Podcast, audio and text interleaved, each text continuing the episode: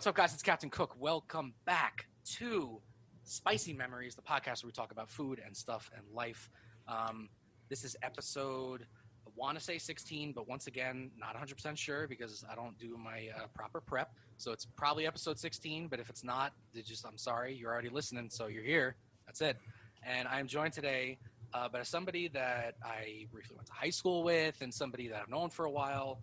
Um, she is a designer. She's a New York native, a food lover, a drink lover. She's a digital creator and the founder of Coven, C O V N, a customizable fashion brand focusing on eco friendly fabrics, ethical manufacturing, and customer creative control, which is insanely dope. And I'm definitely going to ask her more about that. But Rebecca Rampersad, how you doing? Thank you. Hi, thank you for having me. so much for coming on. This is going to be that was an amazing introduction. That was my bit to like, you know, say anything about myself, but you, you, you did it. That's okay. I Um, mean, that's, no, but so that that being said, uh, anything I didn't mention, um, I don't know if you want to mention anything else, professional wise or non, whatever. But uh, yeah, go ahead. Just for Yeah, I mean, um, Westchester, grew up here, went to the same high school, very much know the same local eateries.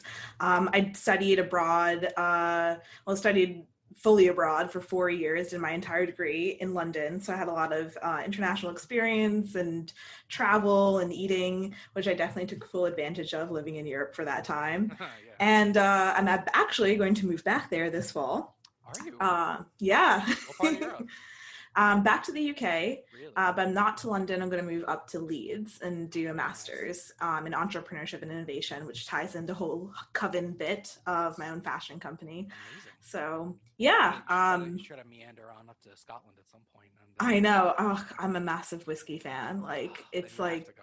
You have to go. You like have to go. my bar is just it's Irish whiskey, it's bourbon, it's Scotch, it's rye, and that's it. And then That's- maybe some vermouth. That's hey, you know what? You don't really need anything else. I mean, you you listed anything other than all the alcohols that are forty percent. You pretty much outranked my bar already because I pretty much I pretty much just have the stuff that I need. You know, like to get me there, and then I'm like, you know. Well, it's now part of my personality. The fact that I went to a, a barbecue this weekend and someone's like, Who brought whiskey to a barbecue? And it was like, Rebecca. Oh, Hey, you know it was bourbon iced tea. It was very good. Is such a fucking southern, beautiful summer drink. Like, it's like, like, Right? I'm gonna ha- I'm gonna have a bourbon and sweet tea. Just like Yeah, you can drink whiskey anytime, any place, anywhere. Actually, ironically, I'm not drinking whiskey, I'm drinking rose. But And I, for those of you who aren't watching because you're on Spotify or Apple, I'm drinking a Guinness because I had it in my fridge and uh, they're in the cans and it's frothy, as they say. well, skull. Cheers. Skull. Skull. Was it? Uh, how how do they say in Scottish? Uh, Scottish. Jesus, Scotland. Scottish. that was um Swedish. Norwegian. Slàinte Cheers. Yeah. No, skull. I know. Believe me, I'm I'm a, I'm big into the Vikings. I'm like I'm I want to do 23andMe and I'm like praying that I have even like a shred of like. You should absolutely do it. Because if I told, I told I told my wife, I told my family, I'm like, if I find out that I even have three percent Scandinavian, just Viking tattoos all over the place, just like Oh my god. straight Viking. ta- I'm gonna look like Ragnar from Viking. It's gonna be amazing. Like I can't wait. It's like when somebody finds out they're like nine percent, like you know, Native American, and they get just like a nice big ass feather right there. You know. Like, yeah, yeah. I mean, I was hoping for something interesting in my 23andMe, but I got nothing really. Nothing really. Yeah. it was like you're 99.6% South Asian. I'm like, cool, cool, cool. Yeah. That's a. I, I keep on saying that to my family. I'm like, I want something different. I want something different. They're just like, you're gonna come up as Italian. You're gonna come up as Italian. I was like, I'm like, I'm hoping that somebody played a little High Salami when they shouldn't have. right. You know, like things mixed around. You know, that's. I want that. I'm sick of this. uh This whole everything's dark with me. You know, but like not like a good kind of dark. Like that. It's like, it's like ugh. Yeah, get in touch with your roots. Do it. I, I tell you, it's the best thing. Yeah. So first of all, thank you so much for coming on. Um, before I don't know, before we get into it, really quickly, I mean, 2020 has been one crazy year for everybody that we got through somehow, uh, barely. And um, I don't know. I mean, did you pick up anything? I, I'm gonna start asking this to people because I'm actually curious. What's one thing that you picked up in 2020, maybe that is maybe like a new hobby or habit or something you like or dislike, like something maybe that sprung upon you in the last year where you're just like, oh shit, this is like a thing for me now. Uh, honestly, uh, nothing. I'm like, I am not. I'm not one of those like bigger self-help people in the quarantine. Honestly, the whole COVID thing kicked my ass. I lost my job. My boyfriend broke up with me. I moved back home. It was terrible. I ain't nobody got time to bake when you're that sad. As I said, we all had one fucking hell of a year. Was, that's and people. I, I don't know. People in positions like yours too, where like you had to deal with like a lot of shit. I give you a lot of credit for dealing with that all year. Yeah, I, I I do think I so not to be like ah, I did it before it's cool, but I was unemployed living at home before it was cool. Okay, or before pandemic, guys. I I did this like two years ago. So c- having being unemployed again, it was actually nice to be part of the community and be like, yeah, everybody's unemployed though. So it's there's no shame in it. And then you get like extra money every week. And it was actually really nice to be in, in literally a global pandemic and not have to worry about my job Right. and going to work every day because it's mentally exhausting just being alive. And I True. like the epicenter happened in Westchester, in like literally 0.1 miles away from my house in Eastchester. Yeah, so the- border of Larchmont and Rochelle, so I was even closer. Right. So, yeah, so was- you know, we st- we were there when it started. There throughout all of New York, lockdown. One of the only cities in America to actually have a fully lockdown lockdown. Um, but yeah, that being said, I don't have any hobbies. Alcoholism, but I've always always had that. Only hobby that you need, believe me. The only hobby that you need. It's Old like- news. like, you enjoy a cocktail, right? I'm like, do you mean by that like I put it in a glass? Like, yeah, I, no, I, I do that. Like, I put it in a glass. so that's that's about as far as I get some nights. Like, I'll buy bitters and I'll buy all this stuff, and I'm like, ooh, I'm gonna make a old fashioned or whatever, and I'm just like sipping neat bourbon at the end of the night, just like fucking whatever. Like, just It's just- I, I have a good appreciation now for making home drinks and like like home cocktails. I uh-huh. think I always would mainly go out to a bar to do that, but you you're forced to you know learn how to make your favorite cocktails. And now I make excellent Manhattans, excellent Negronis. There you go, Negroni. Yeah. Yeah, over the summer I made a I made a blood orange Aperol spritz. Mm, So I used blood orange love Aperol. blood orange soda from Trader Joe's with prosecco um, and actual blood oranges. That's like That's the- the- amazing. The, Aperol, it was great. Yeah, it was. And I, yeah, I, can I like can you redo that batch and maybe in a summer yeah. summer day? Oh, dude, I'm, I'm fully vaccinated now. Everyone's getting an app. I'm gonna just spray it in people's faces. Like it's just like, particles. Particles are gonna be sprayed all over everybody. Like it's yeah, I got my second dose today, so I'm I'm happy. Congratulations. It's a little bit sore. That's why we're drinking. So Yeah, yeah. The one I got my second dose, I got the Pfizer one, and she gave me a warning ahead of time that I've never had before. She was like, "I'm going to use the longer needle." And I'm like, Ugh. "You know what I'm like, "The needle's already pretty long, man, to start." And she's like, "No, no, no, but like this one, I can't put it in all the way." And like it took everything in my being not to be like, "All right," but like that's what she said. But like I just and like, your pants were down and you were leaning over the table. I was like, Are you this sure is this normal. is are you sure this is how this is done? And she's just like, just try not to breathe or cough too loud. And I'm like, what? I was like, all right, like, if you say this is how it's done, I guess that's fine. And then you know, you know, I couldn't couldn't sit for a few days, but I, I'm fully vaccinated, so there you go. There we are. I'm, I'm Team Moderna, but it's you know, oh. guys, it's whatever is available to you. Right, exactly. Seriously. And if you haven't already, you should totally try and do it. It's, all the cool kids are doing it. Look at us, right? Don't you want to be like us? we are vaccine influencers right now, Boom, vaccine content creators. That's what I'm talking about. sponsored by the CDC. Next week we'll have Dr. Anthony Fauci. No, oh, can you imagine? Fauci, what's your favorite pasta?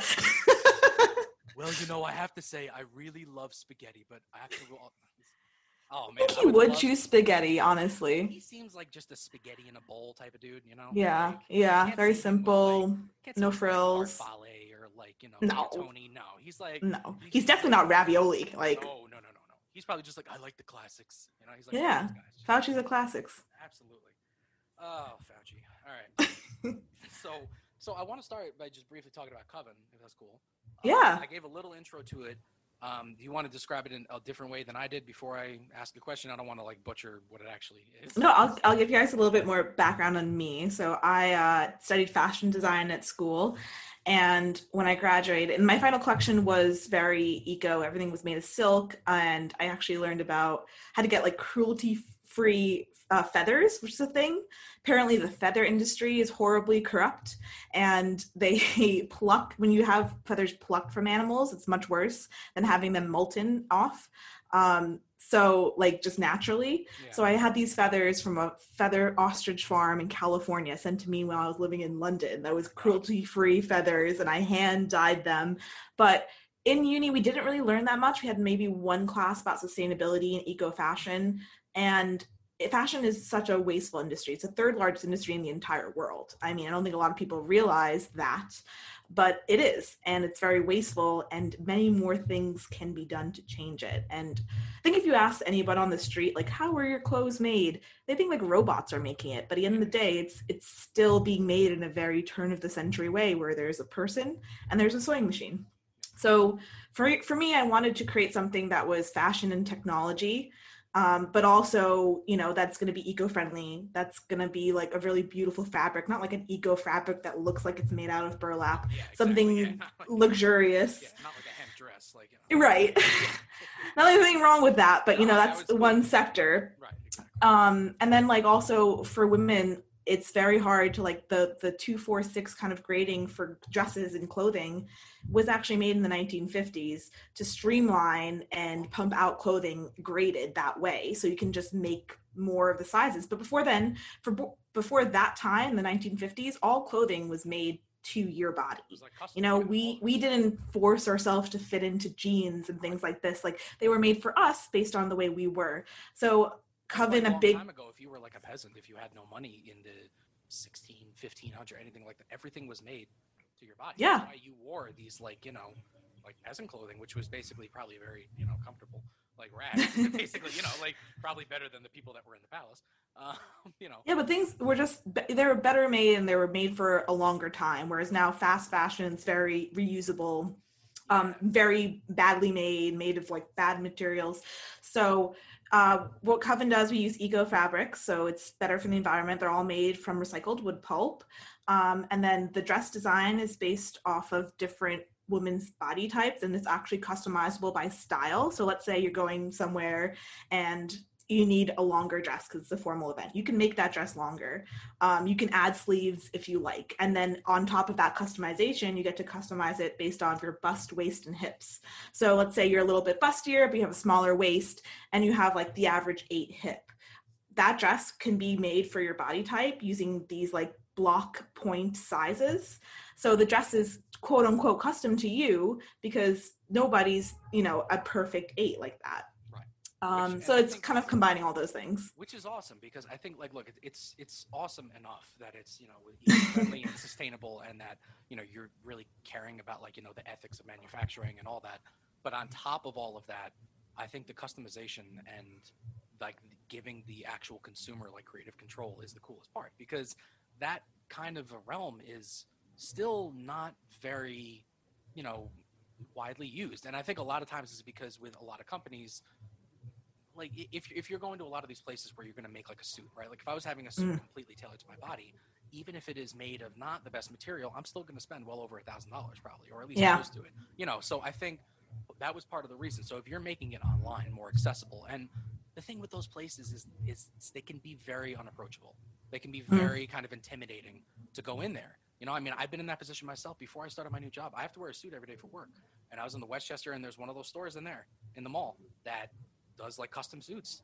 And you know but i was also just like like even if i could or wanted to spend the $1300 on the basic suit that i'm going to have them tailor to my body it just seemed like it was just very like looking at the place it, i was just i got very intimidated. So i think on top of everything what you're offering too is a much more approachable like interface for people as well Yeah, and we want people to use it. We want to be inclusive, and I mean, coven. The name is like you know a coven of witches, coven of women. It's a Which community. too yeah because it's not even, not only women owned but like women of color owned which i love Yes. it's and it's you, it seems like you've seriously thought on like every aspect of it on how to just like make it better which is like awesome so which is amazing and just so you guys know if you want to check it out even now while we're talking it's uh, join the coven c-o-v-n right so www.jointhecoven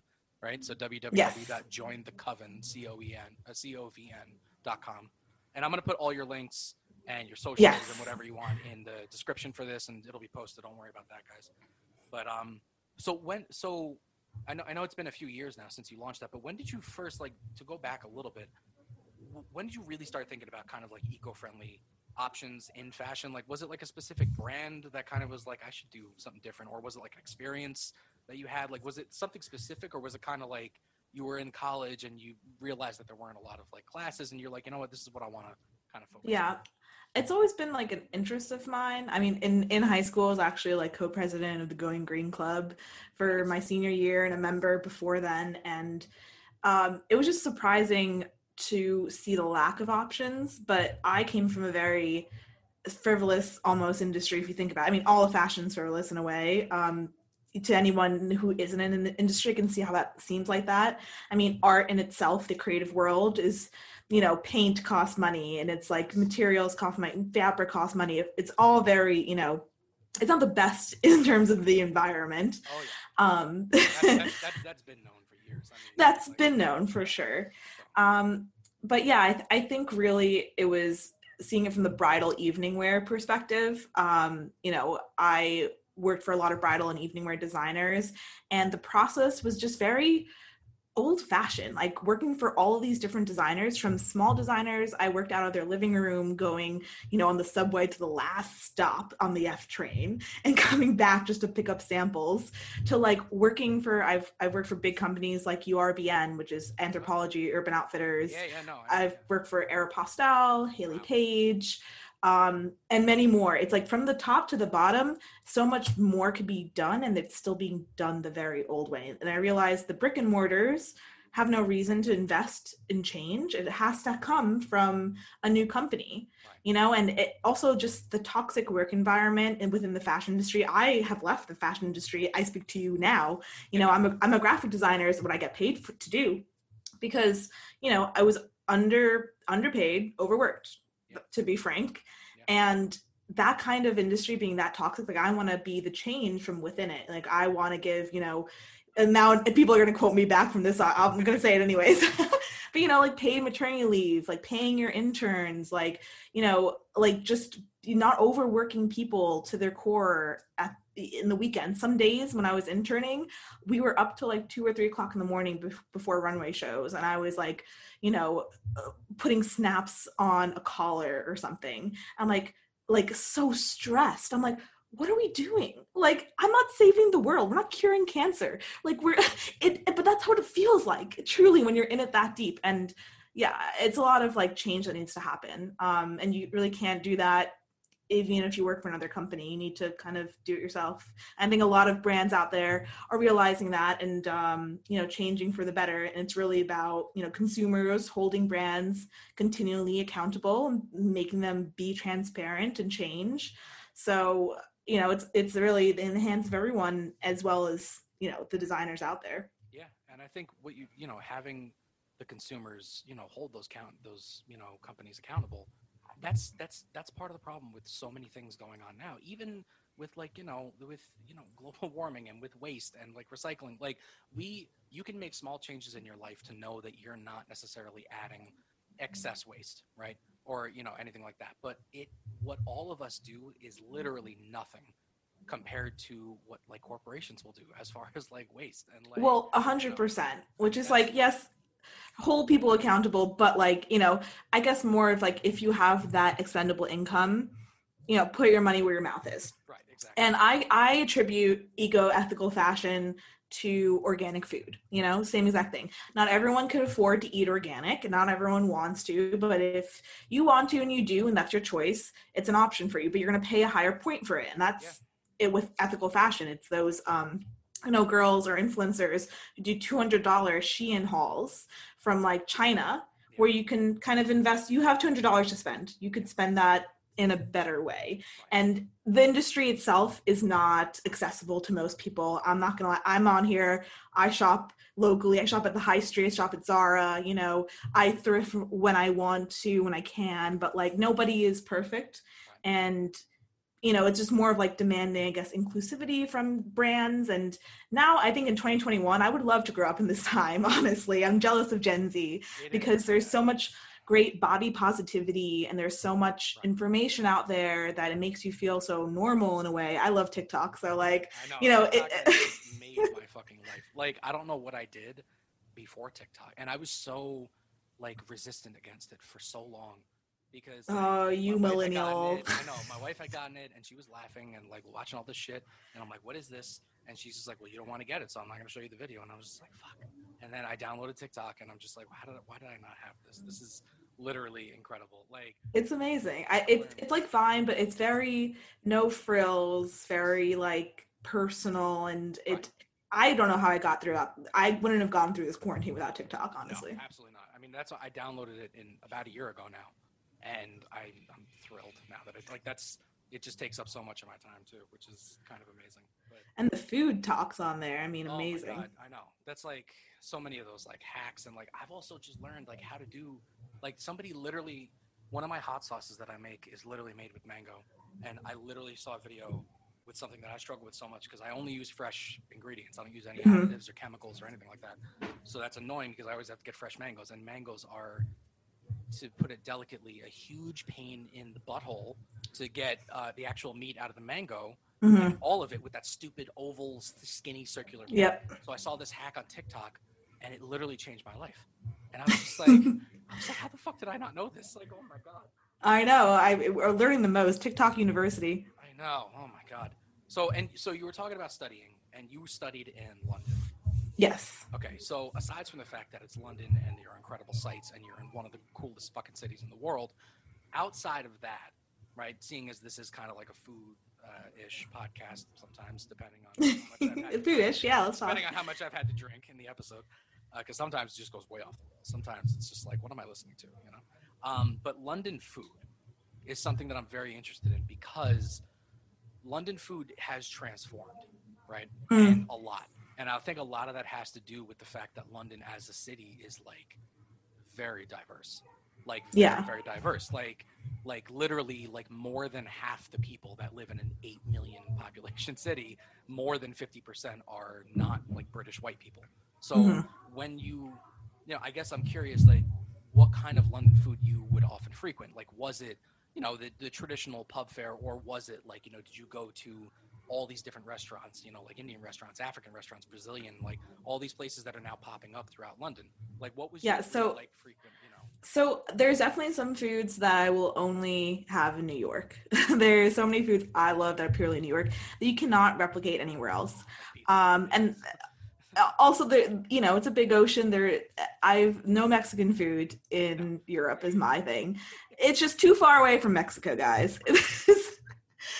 uh, so the best food really is definitely Indian food there. Um, like it, just the uh, we talked about this earlier, like Right. tikka masala being British. literally it's- British, They literally serve that in pubs. Like curries will be on the menu. which is um, the greatest thing about it's not like an infiltration it's just so fucking cool because It's it's good. Like think that, t- that like you know chicken tikka masala would be served in a british pub they sell i don't know if you know this but they sell like curries in jars like pasta sauce like you would get yeah so you would pick up tikka masala korma you just buy it you buy your rice. Just the same way you make pasta you'll make a curry at home. Like and i i love that. I think that's just so it's also refreshing as a south asian to see indian food being appreciated that way because i think in american culture it's like oh don't go on a date don't go out to indian food you know what's gonna you know it's a negative connotation where there it's very positive and it's very like int- ingrained in their culture. Exactly. Um so there's none of that. No, and as I was talking about earlier, like British Indians of you know, or people who are in you know London or you know who are of Indian ethnicity, they they I think they make up like almost seven percent of the entire population of Mm. London, which is incredible. There's over like 300 languages that are spoken in London. Like London has become like everyone around here. I think on this side of the pond, as they say. Everyone they here say thinks of like Europe and London as like you know the factory where they make white people. You know, like it's just like because that's like it's it's you know it's England. You know, that's what you think of. But in actuality, I mean, yes, the rural parts, much like the rural parts here, you know, instead of the cities, are not as diverse as the cities. But London itself, having a population that's almost pretty much what New York has had, I think, if I'm not mistaken, like eight. yeah no they're they're on par geographically and population is about 8 million And having that kind of diversity, even in a place like that, I think that needs to be kind of focused on and like embraced a little bit, you know. And I'm just, I'm, I'm really curious how that, how it has transformed because it kind of brings up the question, like, and this is a little bit deep, and I don't know if this is necessarily uh, on par with food or whatever, but with all this like diversity and stuff, these people, you know, they they they come from uh, all these countries throughout the world. They bring their food, they bring their culture, their new Mhm. shops that pop up, and all of a sudden you're transforming the city into this beautiful like melting pot. But like, is that still like in a place like London? And this is your opinion. This is not like definitive or whatever. But like, do you think that that's the right way to like really like properly integrate cultures together, or is it like still going to be thought of as like people thinking of it as like a separate entity, kind of like oh let's go out for like this cuisine or like that? You know what I mean? Yeah, it, no, there's definitely still like let's go out for this cuisine. It's not like super integrated like that. And in terms of integration, honestly, the only country I've seen do this well to the way that we speak of is America. And you can say anything you want about that, but you know, being American, you can be any color. And like, sure, there's like, you know, racist people who think being American equals being white Yes. but I I really enjoyed being over there because you know I was first and foremost known as being American than like being different whereas as as an American who grew up here who is American you know I still like oh like where are your parents from like I still get that Yeah. which is you know and there's definitely racism everywhere but that was like a slight difference that I noticed but in general um in Europe and I think ma- many other parts of the world which we are unique in America not having is like if you look Chinese, you're from China. If you look Indian, you're from India. And most people it know that to be true because that is usually true. Whereas in America, it truly is a melting pot Right. of different cultures, different backgrounds. And, you know, I think we've done integration in a way because there's that history of like, you know, you leave a bit of your culture behind to join the American culture. And like first second third generation your kids aren't even you know you know eh, colombian anymore. They're they're american. They're american through and through. And i think europe does a better job in the uk especially with keeping your culture to you know those values and those traditions um, i've met other people so I, my my family's from guyana um, and i've met other guyanese people in the uk and they're just so much more attuned to their culture because there's less of a pressure to conform to the British culture because there's a whole slew of like things. Like for example, you can't call someone who isn't white English in the UK. You they're British, right. Yeah. they're not English. You know, and I learned that lesson like in real life when I was seeing someone who was British, but he wasn't white, and I said in passing he was English, and he was like, "Oh, you can't say that because I'm I'm not white." And I was like, "How how is that not like so racial? Like, I mean, what?" I know. It's just it's I, I don't know. I mean, this is why I wanted to ask about this because you you were there for four years.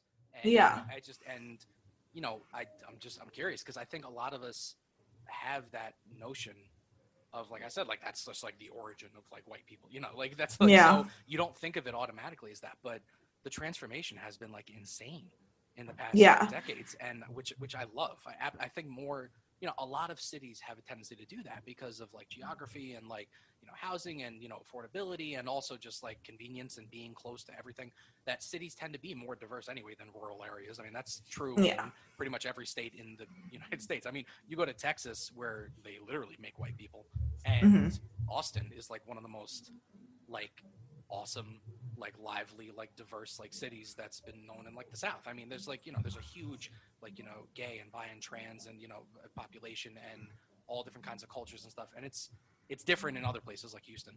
Uh, but but uh, I, I feel like in any city it's that's going to be true but i just found it fascinating because along with all those beautiful cultures came this complete transformation in food like you were saying where now you know chicken tikka masala is being served in pubs which is fucking awesome that's like so It's amazing. Amazing.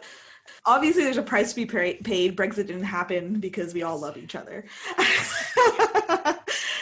Um, so I, I, de- I definitely think England has its own bit and to learn from and change itself. It's definitely not perfect, but I I was drawn uh, drawn to the UK and going to school there. Was um, I'm a massive drinker. Probably, uh, luckily, my parents didn't put me in AA when I was younger, but they just didn't know I was European at heart. it's not their fault.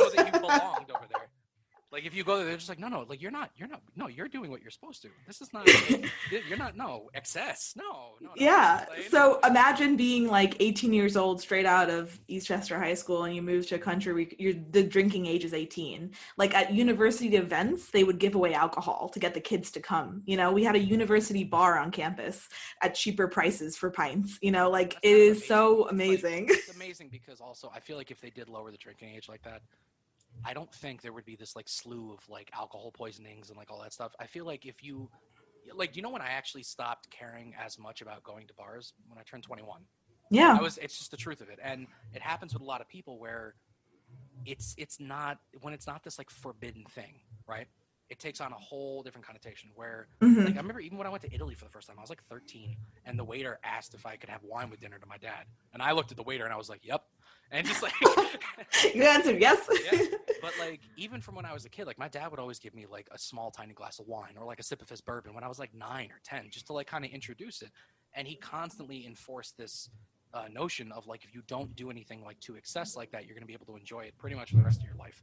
And my I was like, well, I'm still gonna drink a lot, but like thanks, that's yeah, whatever. But um no, but I think that's the right way to do it, and Yeah. parenting wise, you know. Exactly. And I think if you introduce things to kids in the right way, and you know, instead of just being like, "You gotta drink," you know, whatever, and it's it's not going to cause this like rebellious like purging, you know, that No. happen. And I don't know. Personally, I think that I'm I'm one of those people where I think the voting age and the drinking age should be switched. Personally, Yeah. I just like I, I love the fact that I was able to uh, vote right after I turned 18, but Mhm. you know, I also think that if I had to wait till I was 21 and actually in my 20s and not a teenager anymore, I may not have voted any differently, but maybe somebody else would have. Yeah. And Yeah. I, I feel it's, and I, I don't see any harm in, I mean, I was drinking more at 17 and 18 than I do nowadays. So, I, you know, I don't think, I don't think it really mattered that much anyway.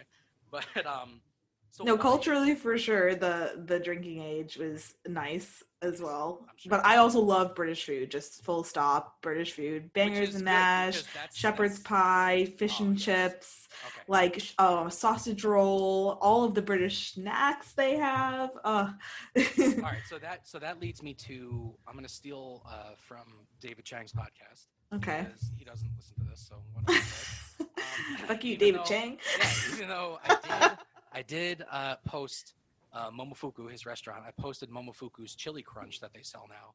i saw that post i liked they liked it. Momo actually liked it. So that's pretty big deal I went to bed smiling. I'm like, "Well, I made it. This is great. You know. i made like, it yeah. um, but no, he actually. And before we get off the topic of the of Indian food, he's got a whole episode of Ugly Delicious on Netflix, Mhm. and he goes to India with Aziz Ansari and a few other people, and oh my god and they go through all the different cultures and all the different foods and how you know in america especially indian food that you would get at like an indian quote unquote restaurant is really just from like kind of like one or two like areas. Like it's not real actual full indian cuisine because it's there's too much. It's just like Mhm. such a vast culture with all these beautiful like his, the history behind all these foods and like where they make like peppercorns like dry them out in the field and shit. It's fucking it is such a good episode. And it's literally all about showing this beautiful world of Indian cuisine throughout all the different regions that we have as Americans no idea about because Yeah. we've been only exposed to like this tiny, tiny little portion. So Yeah. if you get a chance, you and everyone listening, Ugly Delicious has an episode. If I want to watch. it. I love Aziz Ansari. I love Aziz gonna- I'm gonna Ansari. I say it in 2021. Aziz is the fucking man. He's always like they even I think they even put it in Parks and Rec, but he even said like his whole life, similar to what like you were saying, people would constantly ask him like where he's from, and he was like South Carolina. yeah. Like, just like all the time, like I'm from South Carolina. but, um, all right, so I'm sorry, I feel like I'm like yelling. Um, London food. London food. I want to do a little bit of overrated, underrated. Okay. Okay. Um, bangers and mash, overrated or underrated, and Underrated. We Really? should be having that all the time in America. It's so good. It's just mashed potatoes and sausage. And you know what? like what- British sausage, so good. Oh, like so good. links, Yeah, like the actual like links of the banger, right? It, it's like different. I'm not a big I'm not a big sausage fan. uh, I'm a plate, but British sausage is made different. it's different. oh man, I'm not editing this episode. so That's fine. Enjoy that. All right, so uh, English breakfast tea. Um, English breakfast. I would say overrated because It's just black tea, actual. right? I, I mean, Earl Grey. so two different things. All right. See, this, this is why I had you on. This is why So there's Earl Grey. I feel like only fucking Americans drink Earl Grey. I don't know. It just it's just like too posh. Um, breakfast tea almost too posh because no one would say they're having breakfast tea blend. Right. Like the what you're having. What my favorite tea is Yorkshire Gold. Okay. Um, and that like Lipton's is trash, obviously, Yeah. but like. Yeah, no, I know. Yeah, no, I drink a lot of tea. Lipton's is, is horrible. Yeah. And I would say if you're going over to the UK, like it's gonna be something like that, and like a, a- a builder's tea is like a really strong brew. Um, people have their favorites, but Yorkshire's pretty up there, and you have to learn to drink tea, Americans, with milk and sugar. Do not be a psychopath and drink your tea black with the bag in it. Oh my god! Like I'm at the point now where I'm so British ingrained that I see that happen. I'm like, is that how you're gonna have your, your your black tea? You're gonna have your black tea with the bag in it and like the what? That's what when I'm see when I'm drinking tea uh, to wake up, which is rare because I drink coffee. Mm. But when I do, I usually just drink it straight because I'm such a caffeine addict that I'll put like black tea or green tea or something and just think I need the most pure form of it, whatever. But you know, not doing that. I'm always throwing in like lemon, honey. Like sometimes I'll put in like a splash of something. Like, but the one drink that people have tried to get me to order multiple times, which I haven't yet, is a London Fog. So Uh, uh, definitely Jim, right? yeah, London Fog. It's like uh, I, I, I don't know. Tea. I've always drank it straight my whole life, but again, I've never had it be part of like a culture that I was that I was living. Yeah. in, or like do you know? It was always just kind of like, I'll throw a bag of tea in the microwave, put it in three minutes, and shut up. Microwave. Oh my god. Hey, I said when I Cut the cameras. I I. I am older now. I am a purist. All right. I even do pour over coffee. That's how fucking pretentious I've gotten. Is that I only do pour over coffee. You know. oh yeah, I mean I'm a big coffee snob as well.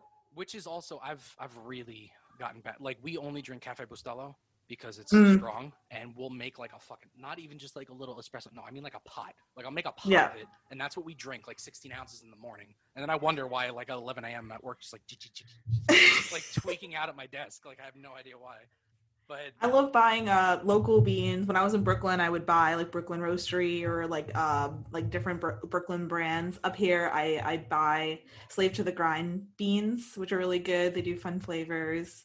Um, usually because I'm single and I live alone, so it's it's a, Aeropress moment every morning.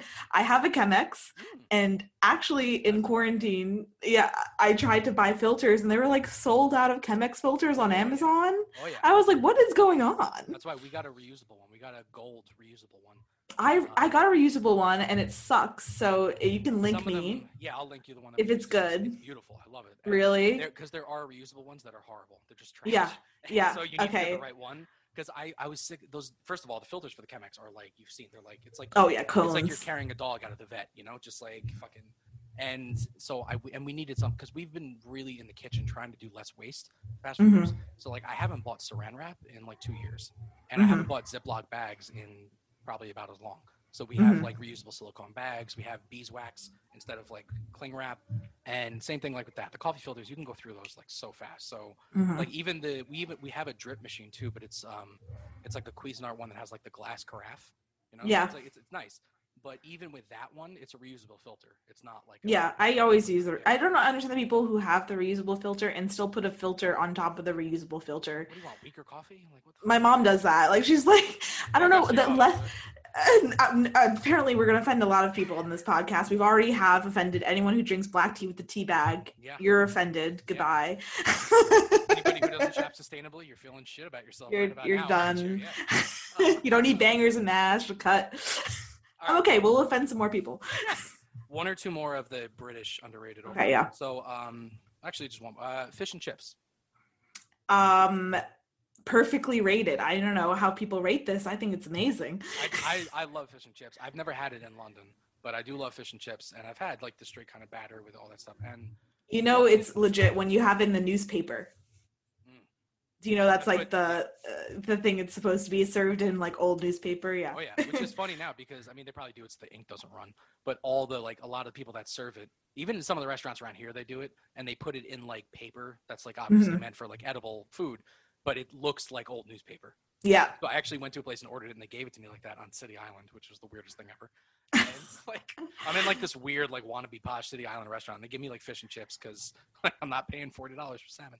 And I was like, uh, yeah, I'll get the fish and chips. I'm like with work colleagues and I'm eating like fucking deep fried fucking fish. Um, I, I will tell you the bravest thing I did in City Island was I got oysters, raw oysters in City Island. well, no, you don't have to worry because they can't get anything out of that water there. Like it's. I swear to God, those were like local. That is and me and my brother, we love oysters. We got a dozen. The first like slurp of the oyster, we're like, this doesn't taste good. this Oh, is no. this is suspicious. And we kept going. We're like, we're just praying we don't get food poisoning. We Yeah. never did. I've I've had so many sketchy oysters in my life for a dollar. You can't beat that price. I'll get an oyster out of someone's van, the back of their van. You know, Hey, if they just came from the, the water, that's fine. Yeah, I don't. I'm not gonna say no to a good deal on oysters. Not even a little bit. Are you kidding me? Oh god. So fish and chips equally rated. That's good. All right, now really quickly, let's hop across the pond. to, okay. Um, Brooklyn. So Oh. just really quick, what what was your like go to um, pizza in Brooklyn? Could be a spot, could be a top, anything like that. Like if you were gonna go out and get a pizza, whether you were bringing it back or, or Yeah, yeah, yeah. you know, what was your Okay, I honestly, I don't have a, a favorite place in Brooklyn. I, I guess this is the Westchester in me that I was just like, no pizza that I've had down there compares to pizza up here. And I've had like, like so our closest like kind of one that people would recognize is artichoke pizza. Oh yeah, and, pizza, yeah. When I had artichoke pizza, I was like Warren. I was like, oh, it's like a little like it's very rich. It's very creamy. very creepy. um, yeah, I wasn't ready for that. Right. Like I got a warning. I got it anyways on a drunken night as you do in Bushwick. Right. And I was like, yeah, this is a bit much. But I love a thin, thin crust pizza. It's and like I think Mount Vernon. That's like- yeah. yeah. I've had their pizza. It's Yeah. pretty good. I love Pepe's pizza. Pepe's is fucking amazing. I mean Crestwood pizza.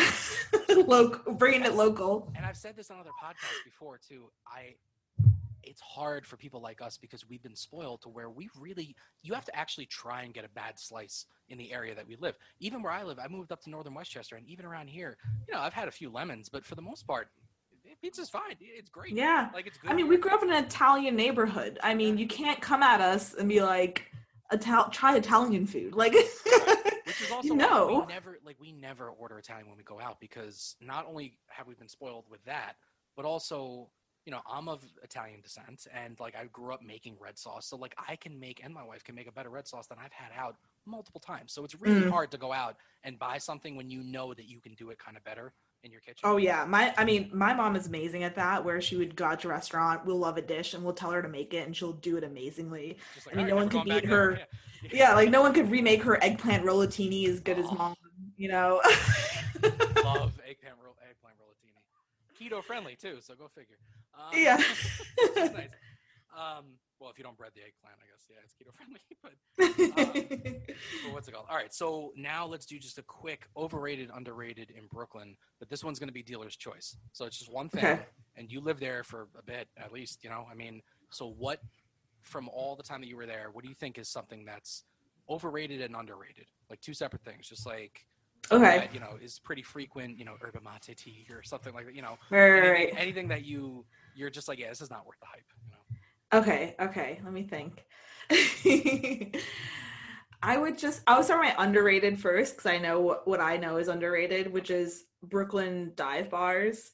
I think people the main reason and this probably speaks to the alcoholic in me again. I I lived in Brooklyn was like the prices of drinking there. A beer and a shot is five dollars at my local bar. You know, like you oh, can't beat that. I got cocktails for like six or seven dollars. You know, I would say on the other end of it, overrated is getting anything but a beer and a shot. Ah, Anything fancy in Brooklyn, just to save that for your Manhattan rooftop. right. Don't get, I have been burned so many times trying to get a cocktail at a bar.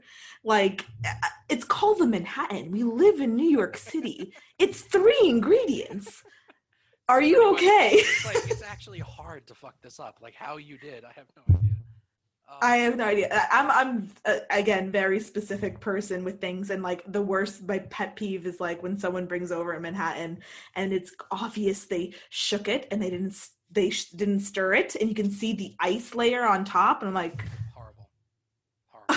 and then you sound like a bitch because you're I like, know, I can tell you shook the Manhattan. Like, that was that was my problem with dirty martinis because I make I make a good amount of cocktails, but one thing that I make really well is a good actual dirty martini to where I like, Mm. I muddle the olives in the bottom of the glass. like, Mm, and I that's got- dirty. Oh yeah, and I um, and I um, uh, they're all screaming. Um, but um, oh god, it's like I run a podcast. I can do this. Um, what's it? So, like I, I make a very good dirty martini, right, with the right kind of olives and everything. Mhm. And I ordered one out a few times, and I saw the bartender just take the jar of olives and just dip a little juice from the jar into the martini. And I and I know that's how a lot of them make it, but I Yeah. instantly cringed because I'm like, oh, you son of a bitch, that's not how you're supposed to do it. Oh my god! Mhm. And I got like so, I got like agita in my stomach. I was like, no, I'm like, this is bad. I'm like, you can't do this. So now it's like that was a cocktail where I got burned so many times because I was paying twelve dollars for something that pretty much tasted like. That's almost in the low end. On honestly, know, yeah. twelve dollars a Well, steal. I was I was at Stevens I was at Stevens Green, so there's a reason for that. Uh, So, I've been there twice this week. Stevens Green. Actually, I'm above age now, so I don't care. But when I was not above age, and we're talking ten years ago, when they had different uh, people running it, I Right. believe, uh, I that's where I went to to frequent quite often, and it wasn't their fault. I mean, I had you know proper.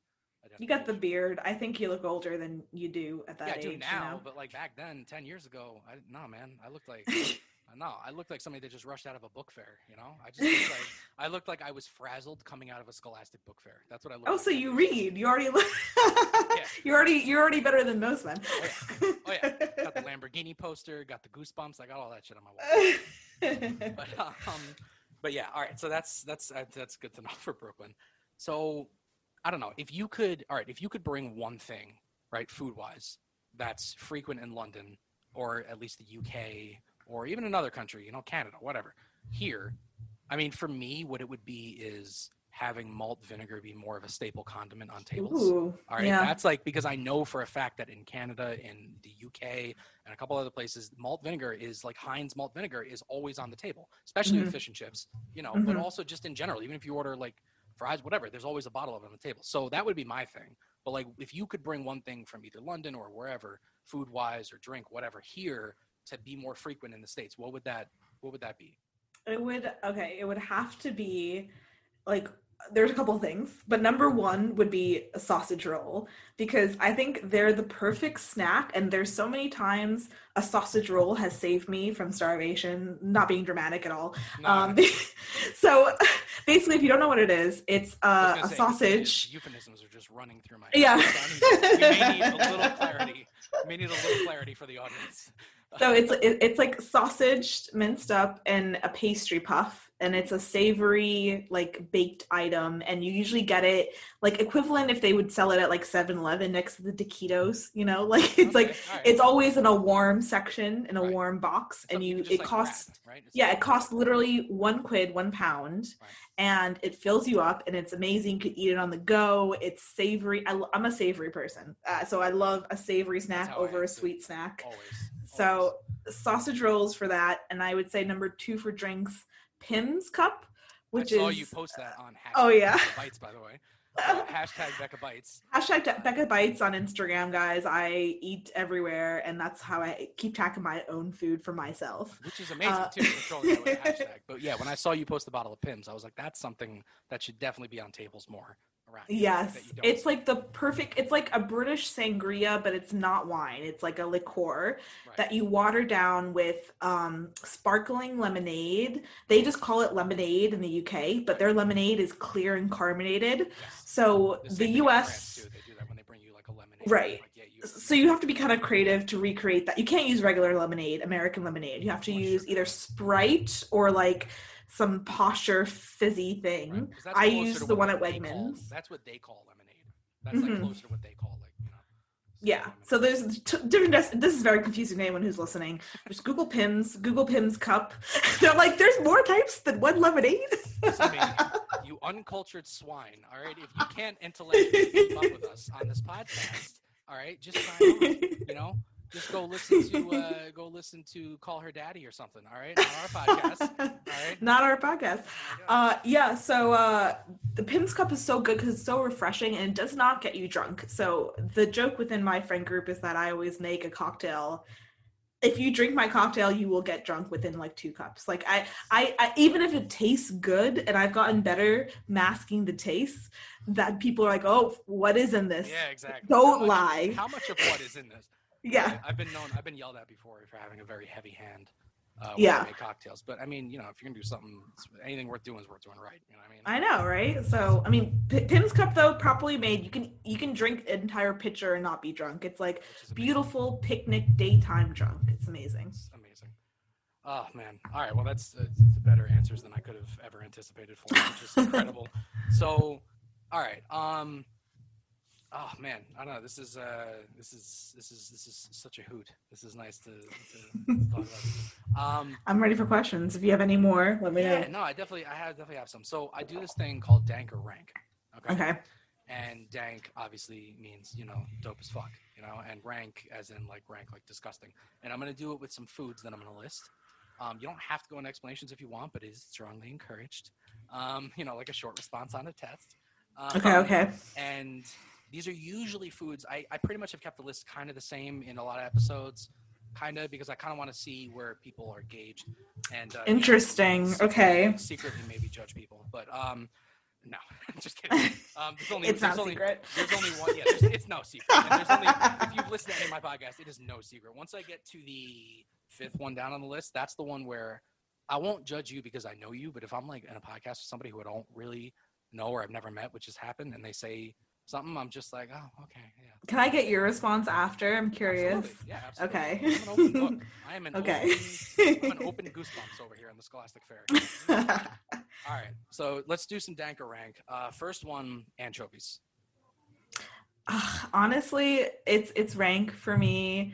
I know you just did an anchovies thing, so I know your answer is Yeah, is, I is also I dank. don't eat them out of the fucking can like a like a gobble. I'm, I'm like I put them Yeah. on like a toast with butter and like the chili crunch on top, so they were very like masked. I wasn't just like I'm not a friggin' psycho. I'm not just eating them out of the can like that. That's you know a little weird.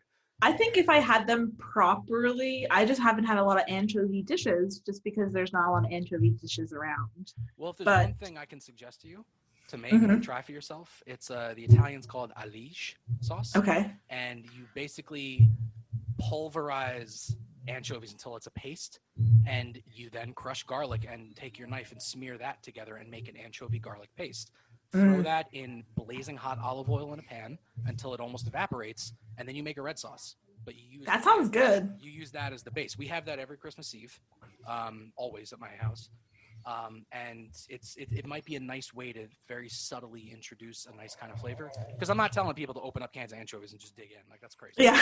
like it's just there's like there's like 900 milligrams of sodium in a can that's like three inches long Jeez, I didn't know that. yeah it's like having a cup of ramen it's horrible but um all right so anchovies yeah for me it would be dank but again it has to be very specific circumstances um the next one cilantro Oh, obvi. Okay, dank as fuck. The dankest.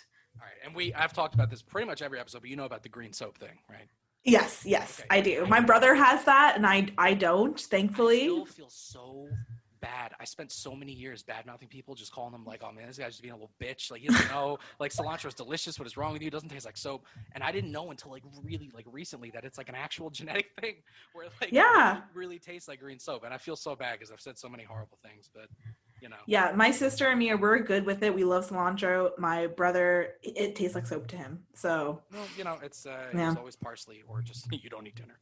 Um, all right, so uh, this one I'm curious about cottage cheese. Um, it's it's rank for me. I feel like it's one of those dated '90s diet foods Yeah. for no reason. Is it um, the texture or is it taste for you? It's like both. It's like I'm not going. Why would I? I mean, what else would you put cottage cheese? Maybe this is just me, but what else? But that and grapefruit is what you've known it to yeah, be. man, it's like, ugh. Eh, what could you even put that in a pasta? I mean, what is it even meant for? Like, it's a no for me. Uh, there's so many other cheeses I would do in in lieu of, like a feta if a stronger taste, like a mascarpone for a lighter taste. like ricotta for a texture. Yes. I would never choose cottage cheese. That was my whole thing. Like, just eat fucking ricotta. Like, take ricotta, put it, Right, and shut the fuck right. Like, it's just, and I even, I think on one of my episodes, I described it as a little too testicular in the worst way, which it definitely is. And it's just, it's the texture is almost worse because it's like you just soften silica gels covered in like non-flavored cream or something like in your. It's it's the weirdest texture to me, and I've never liked it since I was a kid. And some people, I know people, even relatives of mine, who like love it. Like they just have it on top of fruit and they just eat it out of the fucking. I think it's a generational thing. I don't know anyone our age who likes cottage cheese. I think it was for that time. They're gonna look back, you know, in 50 years and be like, "Ugh, avocados." like, I know, yeah. you know, it's one of those generational foods. Right. All right. Um. Ba, ba, ba, ba, ba. I'm gonna skip this one. Well, I had egg, eggplant. Oh, I love eggplant. Okay, Uh, dang. Yeah. Every time I've asked that, everyone's always just like, "Dang!" I'm like, "Why do I have this on here?" Um, this one's kind of uh, kind of impotent. Uh, pineapple on pizza. Oh, absolutely rank. I'm sorry. Trash, goodbye. I'm already no. You just you just made my night. Now, here's the is that these fucking godless heathens put pineapple Right. on pizza and they say it's because of the, the salty and the sweet and the acidity mixed with the sweetness. You know what, Dick? You're already getting that with the tomatoes and the sauce. You're already getting a sensation of something that's a little bit sweet mixed with something acidic and something a little sp- like no. You know what? Don't put pineapple on pizza. And then one of my uh, a friend of mine tried to get me to eat pineapple with like ham on pizza, but not like not even like good ham or like ham hocks, like just legit, just like sliced like deli ham that was like thrown on. Ugh. Like, you could just put prosciutto on top. Why would you? I'm like, why would you? Why would you put ham? That's disgusting. No, I, I don't get the sweet. Again, I'm not like a sweet fan, anyways. But like the pineapple, uh, it's a constant dating thing I see on dating apps too. It's like, oh, pineapple on pizza. I'm so controversial. It's like, no, you just have no taste, and it's an automatic swipe left for me. That tells me we have massive cultural differences. We'll never see eye to eye. yeah, exactly. very, very, very telling. Which also, like, I have no problem with like pineapple, but even like tacos al pastor, right? Mhm, which Yeah. is usually pineapple and pork. It's never done right around here, which is why I Mhm. never get it because you can't just take a few chunks of pineapple and throw it into a pork taco and be like, pastor. It's not how Yeah. it works. It's supposed to be made on a shawarma type thing, and the Mhm. is supposed to be layered in the middle with the pork around it so that as it slowly cooks, the subtle flavor of the pineapple is cooking through the pork, and then it's sliced Mhm. very thin, and there are no chunks of pineapple sometimes. You know, that's like Yeah. and it's actually it's a Mexican dish that was actually brought to Mexico by Lebanese immigrants in I think the early 20th century. So it's really like a Lebanese dish, which ties back Mhm. into like the shawarma type thing, and it's never really done properly. And I remember I even went to a taco place that our friends brought us to years ago called Pastor in the city, and I was very disappointed. I'm like, Yeah, there's not a lot of great tacos here. I mean, you've gone to California, you've had their tacos. yeah. Yeah, I think their tacos are much better. yeah. Well, the West Coast, that's what they have on us. They have. Amazing, They've got the tacos. They got the tacos. They got the sushi. Like they, like I mean, We do good sushi. We, we do good sushi, but I just feel like there's more places that do it really, really well on the West Coast. Mm. Like, which I mean, I don't know if it's because they're all just like you know, Pacific man, you know, it's all right there, you know, maybe I don't know, but who knows? I just uh, yeah, tacos are absolutely one thing that um that we have to uh, probably work on here in New York. Okay. Okay, uh, so back. um, sardines. Rank or rank? Sardines. I guess it's like the same thing with anchovies, same answer. I'm not like opposed to it. I love seafood. I That's love a- that. That's a little bit more specific sardines. That's like you really have to like like sardines. Yeah. Like, to like to really be open to it because it's anchovies you can mask. You know, any great Caesar dressing that I I make Caesar from scratch. It starts with that with a garlic anchovy paste, and then you put in like egg yolks and you just slowly drizzle in like canola oil, and you're making a beautiful uh, Caesar dressing with lemon and all that stuff. But just eating like straight anchovies, straight sardines, it's very like if you're not used to that, it's very weird. So that I'm, not, Mhm. I'm not, I'm not, uh, I don't judge people on that. I'm, I'm, I'm the weird one who like mixes sardines with like mustard and puts it on toast and just like. "Oh, I'm I'm not opposed. I'm I'm ready to be proven wrong. right.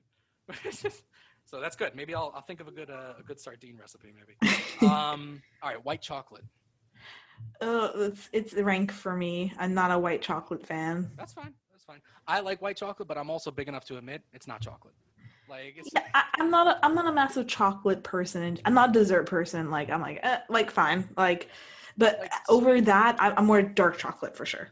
dark chocolate is great. I love dark Mhm. chocolate, and we we usually keep a bar in like the freezer just to like you know. Pick it up Oh, perfect. But I'm also I'm not a big like late night sweet person. Like even Mm-hmm. if I've like drank a lot or if I've taken like you know edibles plural, um, like I'm not reaching for like a cookie or like a cupcake or anything. I'm always like I want something like salty and like crunchy. Yeah. Like I want like nuts or chips or like crisps or something like that. You know, just like Mhm. something like you know like chicharrones, which is just like you know, just like shove it in my face. Love it. Um, all right, last one on the list, candy corn. Candy corn. Um, that is definitely rank. Ah man, I'll find I'll find a community one day that agrees with me that candy. oh my god, are you, you think that, that you think that stink? I think candy corn is fucking dank. I think the fact that there's nothing having to do with corn in it whatsoever, aside from the fact there's high fructose corn syrup, is like kind of amazing. And it's it's I don't know, it doesn't taste like corn. It's I was also I was a weird kid though. I said on one of my last episodes, I used to eat like those circus peanuts too from CVS. You know, like the big Wow. ones. Yeah. But You're telling me your parents did not buy you Snickers? Like you, t- you're basically telling me Snickers. Are you kidding me? I grew up with whole wheat bread, brown rice. Like when I said to my mom, "Can I have a fruit roll up?" She pulled out one of those leather straps from Trader Joe's. You know, like the tiny ones. Yeah. I'm like, "Yep, here's your fruit roll up." Like that was my leg. So then when I got older, I was just like, "What's hamburger helper?" And my Oh I man. I was like, "You've never had? What about Rice-A-Roni?" I'm like, "The fuck is Rice-A-Roni?" And then I would prefer your childhood though, because my parents were all they were so lazy. I was the first kid, they were young parents. So it was like, you know, ramen, chicken, like yeah, like it was just very hamburger helper, shake and bake, you know, it was all though. those- like you know, it's like it's which I I, I understand. gushers. I had all of them. I had all of it. And then I grew up and I was like, no white bread in the house. I, I did the opposite. I got older and I'm just like, so I've made my sourdough and I'm gonna put some full fat butter on it. You know, like, that's, that's every time I go to my parents' house, I'm like, uh, and I cook. I'm like, you know, I go for the butter and I'm, I ask somebody to give me the butter, like my mom. She's like, well, it's not butter. I'm like, what is it? She goes, well, it's made from vegetables. oh my god. So what is it? She goes, well, it, it's butter. I'm like, but it's not. I'm like, you just said it wasn't butter. So what is it? And she was like, well, it's it's, it's you know, it's like a vegetable spread. I'm like, you saying the words vegetable spread is making me just not want to cook. Oh Like, yeah, what is like- that? I don't. I have no idea. It's like I can't believe it's not butter, but like worse. So, yikes. But all right. So that was Danker Rank. Thank you so much for playing that. Thank Um, you for before having we me. Start to, to before we start to segue into the uh, the outro of this. Um, anything you want to shout out? Anything you want to plug? Anything you want to tell the people? Anything on your mind? You want to give your views on existentialism or nihilism? Anything? anything? Anything you uh, you want to do? No, I think um, if you guys want to find me, I'm on like at Becca Sod everywhere, uh, TikTok and Instagram and otherwise. I'm gonna put all of your tags and guys, I'll have all of her tags for Coven and her personal Insta. All that shit is gonna be in the description and whatever I post on Instagram, obviously. Yeah, and I mean, honestly, we can talk about food all day. So I, I hope you guys learned a little bit about, you know, the British culture and everything like that, and follow along because I'll be moving there back in the fall. Are you And, excited? so, are you excited about going a little bit more north to to Leeds? Yeah. as opposed to like London? Because I know London's a great city. I mean, it's probably hard to compare that to a lot of other places. So, like, I don't know. How do you feel about like relocating somewhere that like is totally different from like London? Yeah, I never been to the north. Um, but my first friend, my first year I lived in the UK was from Yorkshire. So I like learning the Yorkshire accent, which is like very rough and hard to listen to and understand, and also tons of slang in there. Um, was definitely a learning curve, but because of that, I feel like I understand them. And I love northern people. They're so full of warmth and they're amazing. And I love the drinking pub culture Oh, yeah, it's cheaper than London. Um, so I'm I'm excited to really fully experience the North. That's gonna be amazing. I'm so excited for you, Yeah. which is uh, incredible. We're actually, I think we're planning a trip. Uh, we're hoping to plan a trip to Scotland in the near future, hopefully next year. Well, whenever you do, feel free to come visit me. Pop over in Leeds. We'll mean, go for a pint. It's the same land, which is great. Yeah. and, but yeah, I mean the northern the northern English accents are pretty crazy. Like like Charlie Hunnam, right? You know Charlie Hunnam from Sons of Anarchy. His, his his accent is more like this when he talks, and a lot of it is because it's been very Americanized. But also when he talks like this, it's because where he's from in England is literally on the border with Scotland up there, Mm, and so he's got this very weird bastardized kind of version of the accent up there, which is also if you watch, if anybody watches Sons of Anarchy towards the later seasons, he just stopped trying to have an American accent. It was pretty hilarious. That's It's like- amazing. I mean, was- the UK has the most amount of like different dialects in any country ever. It's- Like, it, it is insane. Even within Yeah. London itself, the different area, Mhm. it's just like what the fuck, you know. And like, but the one I've always loved in all of England, maybe because I'm like a huge Beatles fan, but Liverpool accent is pretty. uh you mm. know, It's just because it's so like subdued, you know, like this, you know, from Liverpool, you know, kind of. just like you know, everything's very you know very chill even when they're talking like this and they're kind of mad you know it's like kind of you know it's just it's always it seems like it's very kind of on an even keel which i kind of like a lot do you have um a least favorite accent or no? a least favorite accent um well i used to struggle with doing russian a lot because i can do Okay. a lot of accents pretty well like you know australian i can do australian pretty well uh, I always confuse that with British. I'm terrible at that.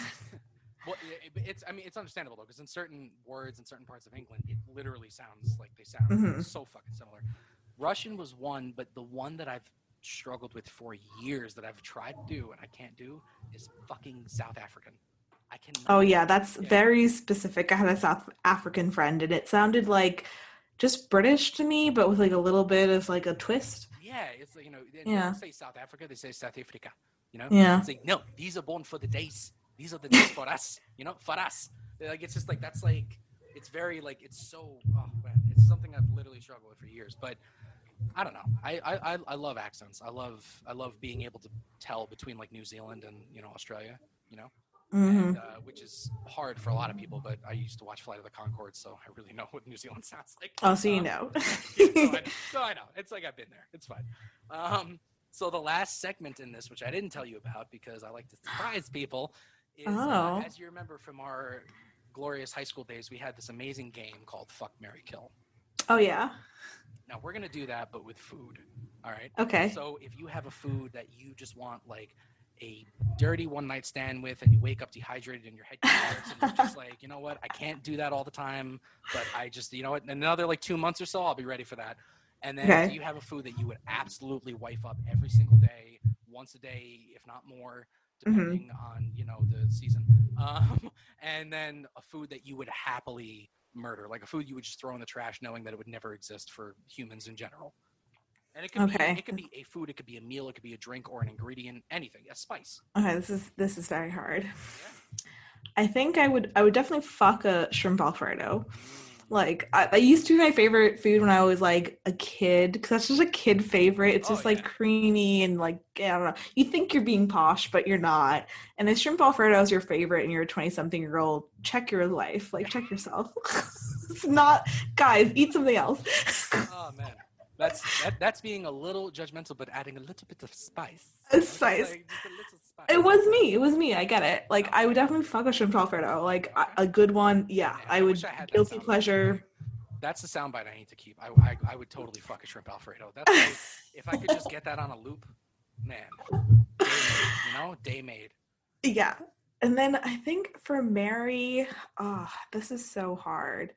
I think a good Moroccan like turkey stew, you know, like with like it's not chili, but there are like kind of beans in there. Turkey is like lean, and then like the you're making like this tomato base yourself and adding all these like Moroccan spices. Like that is so good, and it's actually uh, healthy for you that you could have that. And I have had this like every single day of the week. Does not get old. I'll marry that thing. That's good. That's like just just different enough. That is that is by far the most unique answer for that that I've had so far. Really? Absolutely. That is fucking that is awesome. That is awesome. All right. And then if I had to kill, I don't know, tilapia, who cares? Like kill it. Kill it. Weird. Somebody else did a reverse danker rank on me on an episode and they asked me one of them was tilapia. I was like, I you know, the few times that I've had it, it's been like okay at restaurants, but like I don't think I would ever make it because it's so easy to Right. No one's like, buying tilapia. Let's be honest with it's ourselves. like, no, it's like tilapia, halibut. There are certain things that I don't know. I feel like are just so hard. Any other fish is more interesting by nature than tilapia. Literally, any other fish, So we ki- we kill it. even goldfish. I'll eat a Who cares about the ecosystem? Who cares? Just Like, kill tilapia. We're Yeah. fine. We're too far past at this point. Re- replace it with more salmon. We can always Yeah. do with more salmon in the world. Yeah, salmon. I salmon. I surprisingly enough, I actually I love salmon, and I don't eat salmon like as cooked Mm. really ever anymore. I just make lox. Because I Oh, love that's good. lox, and I have a special. I don't have a smoker because I live in an apartment and I'm normal, um, Mhm. so I can't make like smoked salmon. But I love like actual smoked salmon, like lox flavor, because gravlax are great. But gravlax you make at home and you just cure with salt and Yeah. sugar and some spices, so it doesn't always have that like smoky flavor. So what I do is I load in the cure with the salt and the sugar, a lot of smoked paprika. So a smoked paprika like a little bit of chipotle, like a tiny, tiny bit of chipotle powder. And what that does is it adds that like smokiness. So over the two days, while the salmon's slowly curing in the fridge, it just that smoky flavor just like embeds itself into all those beautiful little grains. I love Mm. salmon so much, and I love salmon skin. Last time I had salmon Mm. skin, I literally hacked it off the bottom of the fillet after it had cured, sliced it up, and just threw it in like 350 degree oil in a cast iron, and it just like crisped up like a fucking chicharron. It was so that sounds so good. so good. Like, oh my god, I'm I'm gonna start putting that in like salads and like in my Mm-hmm. wraps and shit. It's just, oh, it smelled up the. I mean, the apartment smelled oh my gosh! Every time you cook fish, yeah, I know. pretty horrible for a while, but um, you know, couldn't get past that. But um, yeah, I don't know, man. All right, so this is this is pretty much the outro. Thank you so much for doing this, and I think we did it in like a, t- a pretty a pretty tight hour, which is good because I've been Honestly, yeah, I was like, this is fast. no, I've been known to uh, I've been known to, to rant a bit, so that's that's good. Um, all right, so this has been this has been a fucking hoot and a half. Thank you so much for coming on, uh, guys. If you like this episode, listen to some of my law, uh, past episodes, but probably not past episode eight or nine because that before that it gets uh, gets pretty rough in some episodes. nah, Um, binge them all. That's yeah. true fans. There's yeah, true. there's nuggets in there. It's like a Marvel series film. If you didn't get the nuggets, you listen to all of them. exactly you know Easter eggs. There's Easter eggs all throughout the scene. Yes, yes, yes. There are, and they go back and just are listening. exactly. You know, psychology, man. Psych. I took a psych class in my first year of college. I know. Oh man. All right, so guys, I'm gonna link all of Becca's stuff for uh, her Instagram, for Coven, for hashtag Becca's Bites. Everything is gonna be in the description. Becca, thank you so, so, so much for coming on. This has been of course, it's so much fun. and I think you're definitely gonna be on the repeat uh, list for people to come back if you're if you're willing. I'm gonna start doing. I'm willing. I'm gonna start doing more themed episodes too. It's not just gonna be like listening to me rattle off shit for like an Mm. hour. Um, yeah. So thank you so much. Anything else you want to say before I uh, stop this recording here? I know. Thanks, guys, for listening. You know where to find me, and it's been a pleasure. Well, It's been it's been- it's been the, the biggest of pleasures. All right, guys. Thanks so much. Tune in for the next episode, and I'm not going to tell you who the guest is because I don't know. So, Mm.